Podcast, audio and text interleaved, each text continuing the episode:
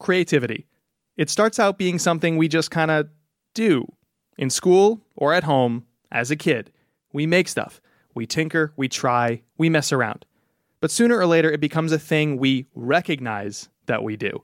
Or maybe we believe it's something that we possess or one must possess, like a gift from the muse. Regardless of the truth or the misconceptions, creativity becomes this named, known thing, a part of you or a part of somebody that you admire. It's a thing to pursue. And so we find tiny pockets to pursue it throughout our education a class here, an extracurricular activity there, and then we graduate. And for many of us, the paint by numbers approach that was our education gives way to a blank canvas that is our careers. And it's right there, I think, that a ton of fun can begin. Start a blog, a newsletter, a podcast, a video series, build a community, a meetup group, an association, start a company, design your career. In your work, you can create, you can use that creativity, and it doesn't need to stop the moment a bell rings or a teacher says pencils down. Those days are over. The rest is up to you. It's fun, it's exciting, it's energizing. Or it should be. Because along the way, we encounter so many obstacles. And it turns what used to be enjoyable into something stressful. The very thing that we used to love, that used to give us energy, might be the thing that we dread and that drains us. Sure, even during the tough times, we think the work really does matter, but we start to question it, to wrestle with it, instead of dance with it. Now, some of these problems are external the boss, the client, the budget, the time, the team, the tools. But if we're being honest, most of the obstacles we encounter are internal and personal. I call those maker monsters.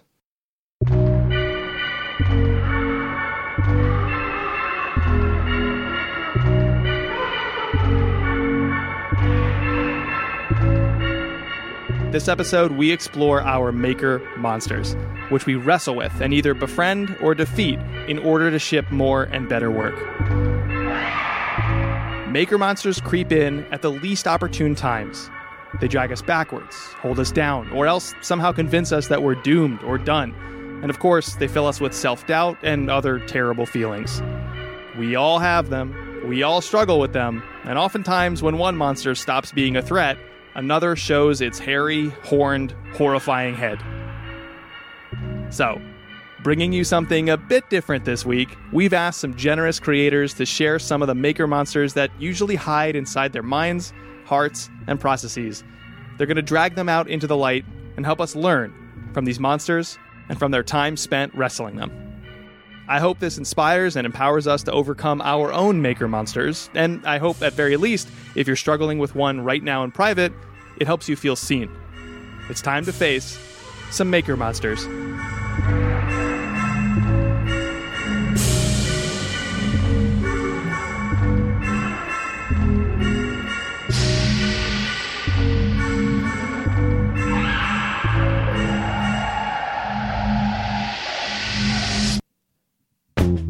Dark, it's scary, but then it's fun again. Keep, keep, keep, keep, keep it going. It's unthinkable. Stories of creative people who challenge conventional thinking with their work.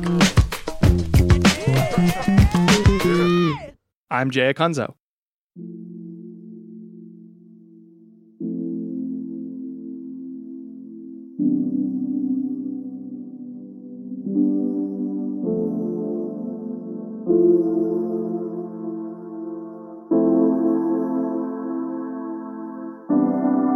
Honestly, I I get really paralyzed by imposter syndrome. I have a lot of great ideas, a lot of really ambitious things for my creative practice and my business and my life in general. And sometimes I just I just stop and I have these days where I'm just like God, what am I doing? Why do I have the audacity to think I can accomplish this? Who, who, who gave me this? I don't know who approved this plan, and I just have this like deep fear that someone is going to find me out that I'm a fraud. When I start to type out my thoughts, I almost always go back and delete what I just wrote because I'm thinking, okay, that's not good enough. Uh, it's not original enough. Or I start to imagine how other people will call me out for not knowing what the hell I'm talking about. I constantly struggle with the idea of whether or not we are different enough to stand out. You just keep waiting because you think you have all this time, and then little by little, that time is siphoned off um, with other tasks, with other things. And oftentimes, I feel like it's because I'm afraid of whatever the task is. So, whatever the task is that I'm afraid of, I always put those last and I'm always like, I'll get to it. I'll get to it. I'm afraid. I'll get to it. I physically feel seized up in my body. Like I feel this sense of paralysis, of, of, an inability to move forward because of fear that I'm just saying the same thing as everyone else and I'm not adding anything valuable and I'm not adding any adding anything original. I sign up for all sorts of things. I'll be taking multiple courses at the same time.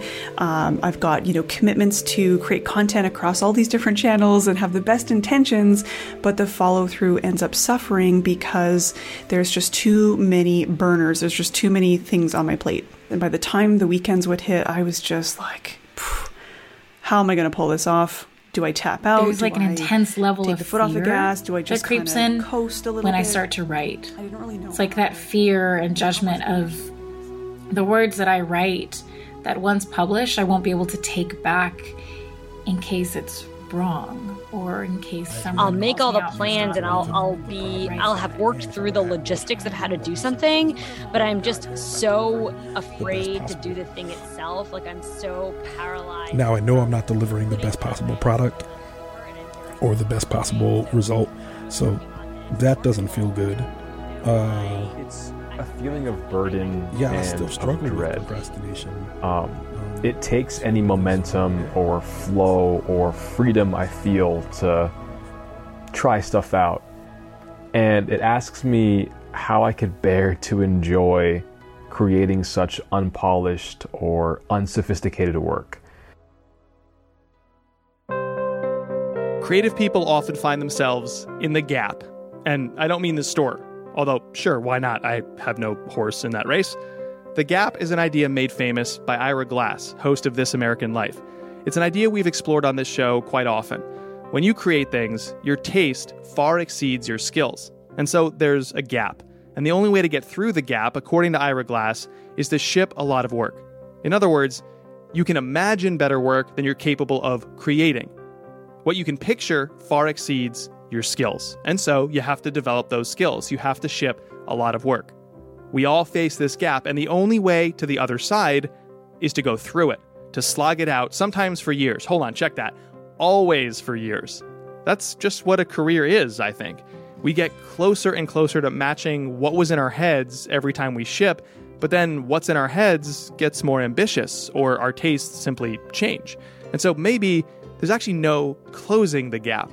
There's no getting to the other side. The work is just constantly unfolding in the slog, in the space between the skills we possess and the work we can picture right now.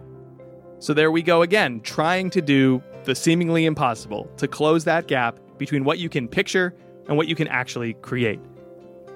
And since we love the work and we're optimists, we go happily. We're hopeful. We like it there inside the gap between us and the mountain peak. Muddy terrain? No worries. Twisting vines and tangled bushes? We're fine. We enjoy hacking away. That's what explorers do. We venture forth. But at the same time, we know, lurking in the jungle, trouble awaits. We've heard the stories. We've talked to fellow explorers. We saw the wooden sign when we began this exploration, a few claw marks ripping across the faded letters. Here be monsters. Not orcs or dragons, not lions or tigers or bears, but imposter syndrome and writer's block and analysis paralysis. Oh my.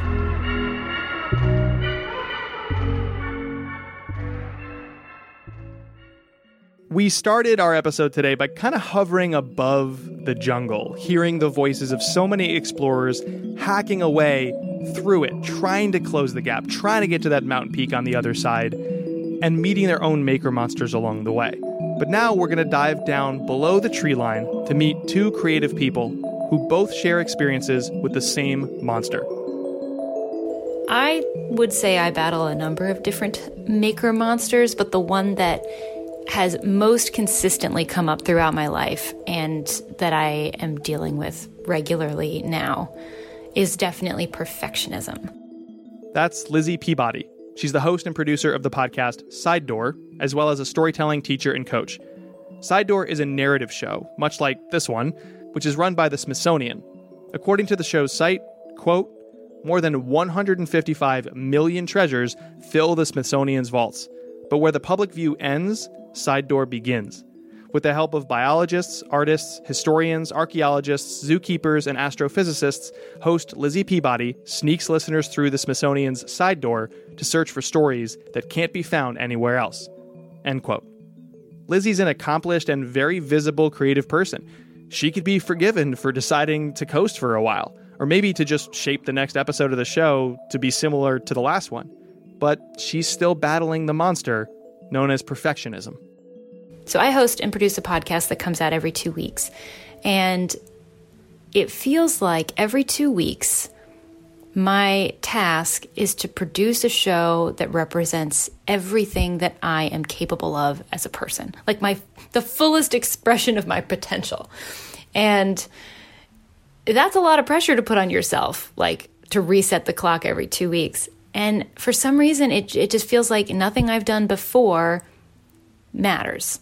It's like you can look behind you and see 2 years worth of shows that some of which are really good and that I'm actually really, really proud of. And uh, but it, it doesn't matter because it's only the most recent thing you make that represents what you're capable of. So, like, if I don't, if this isn't the best thing I've ever made, then I have failed. And probably that means that I will never make anything good again. And the trajectory is like all downhill from here. Our next voice is Tucker Bryant. Tucker recently left a job in marketing at Google to pursue a career as a keynote speaker and independent creator. He's a poet and a spoken word artist, and he wants to apply his art to the working world. His battle with perfectionism forces him to confront a troubling tension between the craft and the play, the slog and the fun. I think perfectionism is kind of what happens when the gap between what I want to be able to create and what I actually do create or just think I can create stops me from shipping my work or from creating altogether. I think it's the belief that some art is not worthy of creation and it's an over indexing on the crafting element of creativity at the expense of the emotional and imaginative and playful experience of making stuff. Um, physically, you know that feeling when you hit a breakthrough in your work and you become inspired by what you're creating, and you can tell that you're going to fall in love with the finished version of what you make, and and the thought of sharing it with the world just makes you feel excited and joyful. I'd say that it feels like the opposite of that. You know, I'm super familiar with the feeling of starting a particular line or creating or crafting a certain image and then getting three or four more lines down the page and then hearing this voice in my head just go, wait, wait, wait, hold on. Are you sure you're okay with the way you put that? Like, is that really good enough for you or for the people you want to impress? And then I'll kind of abandon the idea I was exploring in real time and go back and scrutinize whatever I had just put out there ruthlessly. And all of a sudden, we've shifted from abundance mindset to scarcity mindset, and there's no way out. Scarcity mindset means you view things like a pie. There's only so much to go around, and you want to get a slice. Ideally, a bigger slice. And if somebody else takes a big piece, that leaves less for you. There's a phrase that comes to mind that might define a certain selfishness, a certain scarcity mindset in the way some people work. I'm going to get mine.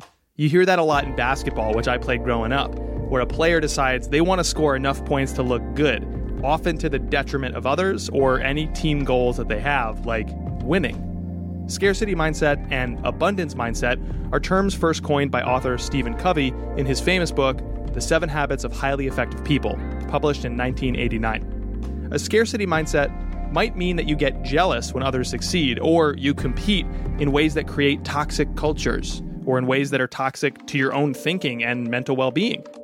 Others are winning while you're losing. It can't be both. You're competing for pieces of a finite pie. Then there's abundance mentality. You view things as, well, there's enough out there for everybody, and we should actually celebrate each other's success, or at very least not worry about it, as we're not trying to compete for the same finite pie and get a bigger slice. I like to think of this as being an eater versus a baker. If you're an eater, your only option is to get a slice of the pie before others do, ideally a bigger one, and cram it into your pie hole. If you're a baker, you can just bake your own pie. You can focus on what you have, understanding the ingredients and what you can do with your skill set and your vision, instead of focusing on pushing others aside to get yours. Scarcity mindset versus abundance mindset. Are you capturing a slice of the pie or growing the pie or bake your own pie? Now, if you'll excuse me, I need a snack.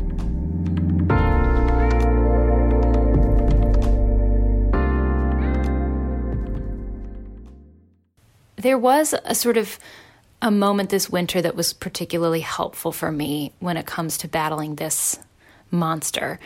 And it came after I had produced a really, really challenging episode. It was a it was an episode that dealt with issues of race and you know the legacy of racism in America and racial identity and tribal identity. It, it was a, a, story that had to do with um, Native American identity, and so it was really challenging on every level from from the standpoint of you know telling a story that involves a community that you're not a part of, and how do you make sure that you are you know even though you're the host, you are getting out of the way and not being the voice.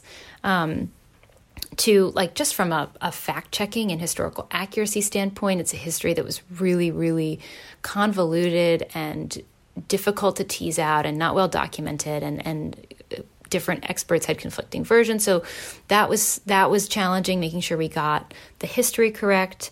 Um, and then there was just the the weight of feeling like i had one shot to tell the story well and people had trusted me with their personal stories and their their work and their voices.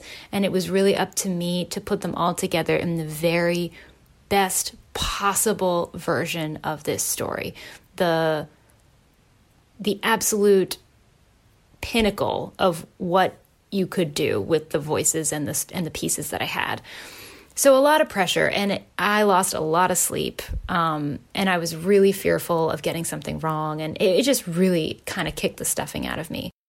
This time last year, it was the earlier stages of the pandemic, and I was noticing how often the topic of escape had been coming up in my life. You know, whether it was people wanting to escape our global predicament or me finding escape in fond childhood memories or me wanting to, you know, escape my job or whatever it was, right?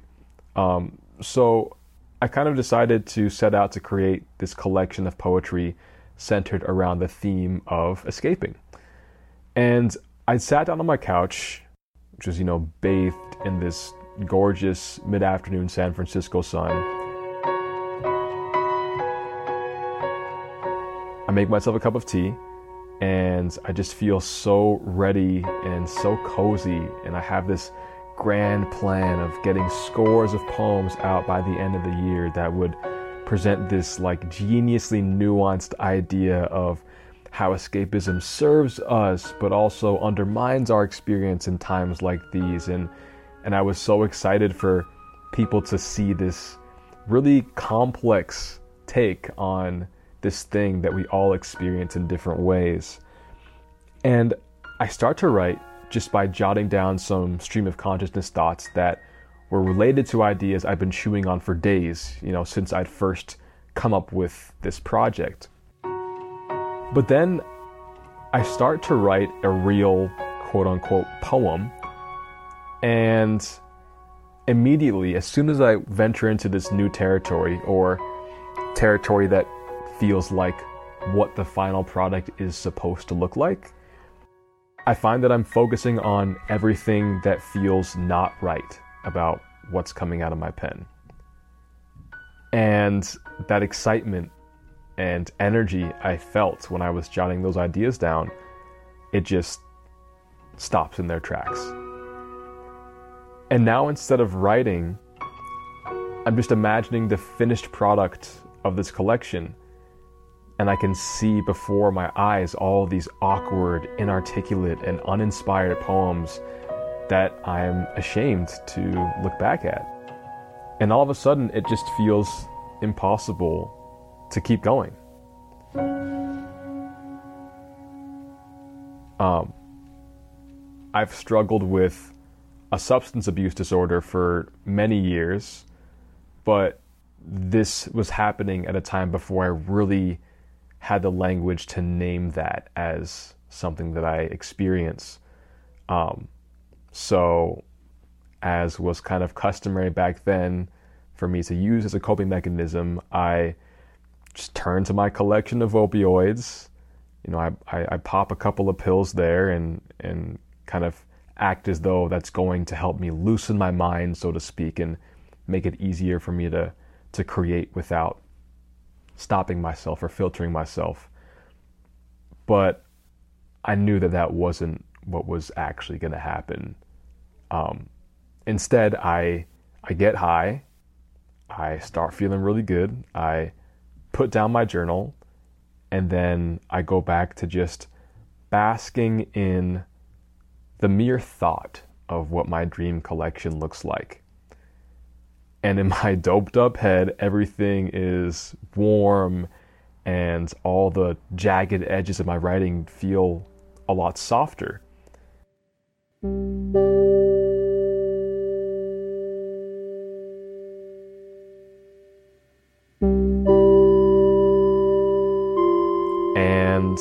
I don't touch the idea for that collection for the rest of the day or ever again.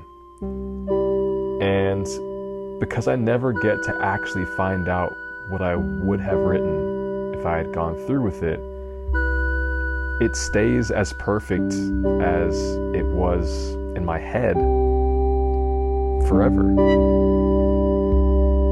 Yeah, the monster definitely beat me in that occasion. So I just decided like my goal was going to be to care as little as possible. Like just for this next one, I was like, I'm going to do something that, you know, I'm just, I'm basically going to phone it in. My challenge is to phone it in. And I'm going to care as little as possible. And I'm going to do the minimal amount of research that I can possibly do to tell the story responsibly. I'm not going to talk to every person I could on the topic. I'm not going to read every book. I'm going to read parts of this one book. and I'm going to do as little work as possible.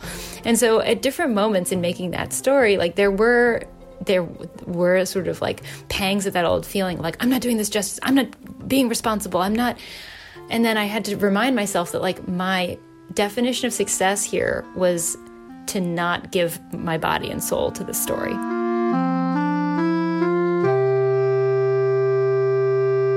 It kind of turned my thinking upside down. That I changed my measure of success, essentially. So, success for me would mean not getting invested on an emotional and sort of like full body level, to let go of perfection and to just make a story. And I did, actually. It was fun. It's important to try to learn not to see your quote unquote bad art as a sign of your failure. I don't think the goal should ever be for everything you create to be as amazing as it could be in order to to justify its existence to yourself. More so than that, it should be about being open to this blessing that we have as creatives to facilitate these conversations between ourselves and the entire friggin' universe that we inhabit using our art as the vehicle for that conversation. I, like to think of it like when we nurture a relationship with someone we love, we don't hold it to them to provide mind blowing revelation in every single conversation we ever have with them. To think about how how little of how I feel about them and the value that they hold in my life has anything to do with what they make or like what they accomplish professionally or how they perform at a given thing. We recognize implicitly that it's the other 99% of the time we spend with those people that actually build the incredible bonds that we we cherish with them. Because ultimately, I think the perfectionism, when you really strip it back to what, what's at the base, is this sense of like, I need to do this so that people will love me or so that I will be accepted. And I guess it just feels strange to me that so many of us would ever approach a craft that we love in such a different way and with so much less forgiveness. I am not what I make. You are not what you make. That really helps me to keep in mind. Um, you are many, many, many things, and what you create is just one aspect of the whole thing that is you. Um, but it is not all of you. So that I think is very freeing.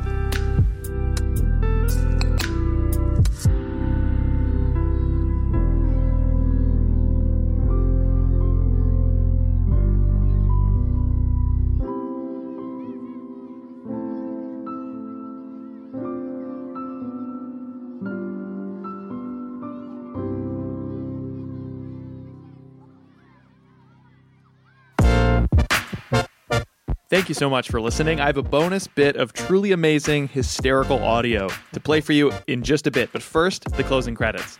Special thanks to all of our voices today. You will hear more in future episodes from some of the voices you heard at the very beginning in that chorus or collage of voices. But a huge thank you to the two featured voices today, Lizzie Peabody and Tucker Bryant. You can check out Lizzie's podcast, Side Door, wherever you listen to your shows, and you can learn more about Tucker's speaking and spoken word art at tuckerbryant.me. This episode was a collaborative effort between me and producer Alana Nevins. If you had any thoughts or questions about this episode, email me, jay at unthinkablemedia.com. I'm also at Jay Acunzo on Twitter. As an independent creator, I rely on the support of listeners like you. Every time you share the show, leave a review, or purchase a book or course from my website, I'm able to continue making Unthinkable and keep it free to find and enjoy. So thank you so much for your support. I literally couldn't do this show without you, yes, you, taking an active role in sharing, reviewing, and supporting. If you're looking for an easy first step, subscribe to my free weekly newsletter. Every Friday, I share a new story about the same ideas we explore here. What does it take to make resonant work? That's every Friday in my newsletter. Visit jayacunzo.com to subscribe or check your show notes for the link. And now, the aforementioned amazing, hysterical, not at all overhyped thing that I talked about earlier. Here's the deal. As producer Alana Nevins and I were working on this episode, our perfectionism began to kick into high gear. See, Lizzie Peabody had given us too much good stuff. In particular, this one little moment that we absolutely loved just didn't fit the flow of the story we were telling, but it was so good that we agonized over it. Like we were trying to make this too perfect. And I'm talking like 20 or 30 comments back and forth before eventually we just called each other and we were like, hey, how do we resolve this? And so, what we decided to do was drop that moment at the very end of the episode right here as some bonus goodness for you. So, here it is that final moment from Lizzie Peabody. Trust me, you do not want to miss the very last part of this. It is, uh, it's not what you expect. Here we go. I couldn't like fall back asleep. My brain was just on. And he was, he said, Would it help if I told you it doesn't matter? And it was like the most helpful thing he could have said because I mean, ultimately, it really doesn't matter. I mean, yes, your work matters and telling stories responsibly matters. And, but, but the extent to which, you know, you tie yourself up in knots, like ultimately, in the big picture, it doesn't really matter that much. And so he wrote me a song called the It Doesn't Matter song that I sing to myself in my head more often than I would like to admit. And um, I guess this is the moment when I'm supposed to sing it to you because this is audio. And I know that if you were sitting here right now, you'd be like, Can you sing it? Ugh. Okay. Um papa, um papa, um papa, doo doo Does it matter? papa, um It doesn't matter. Does it matter? papa, um It doesn't matter. Does it matter? papa, It doesn't matter at all. um papa, um papa, doo doo Does it matter? It doesn't matter. Does it matter? No! It doesn't matter. Does it matter? No, it doesn't matter at all. Something like that. Until next time, keep battling your maker monsters and keep making what matters. See ya.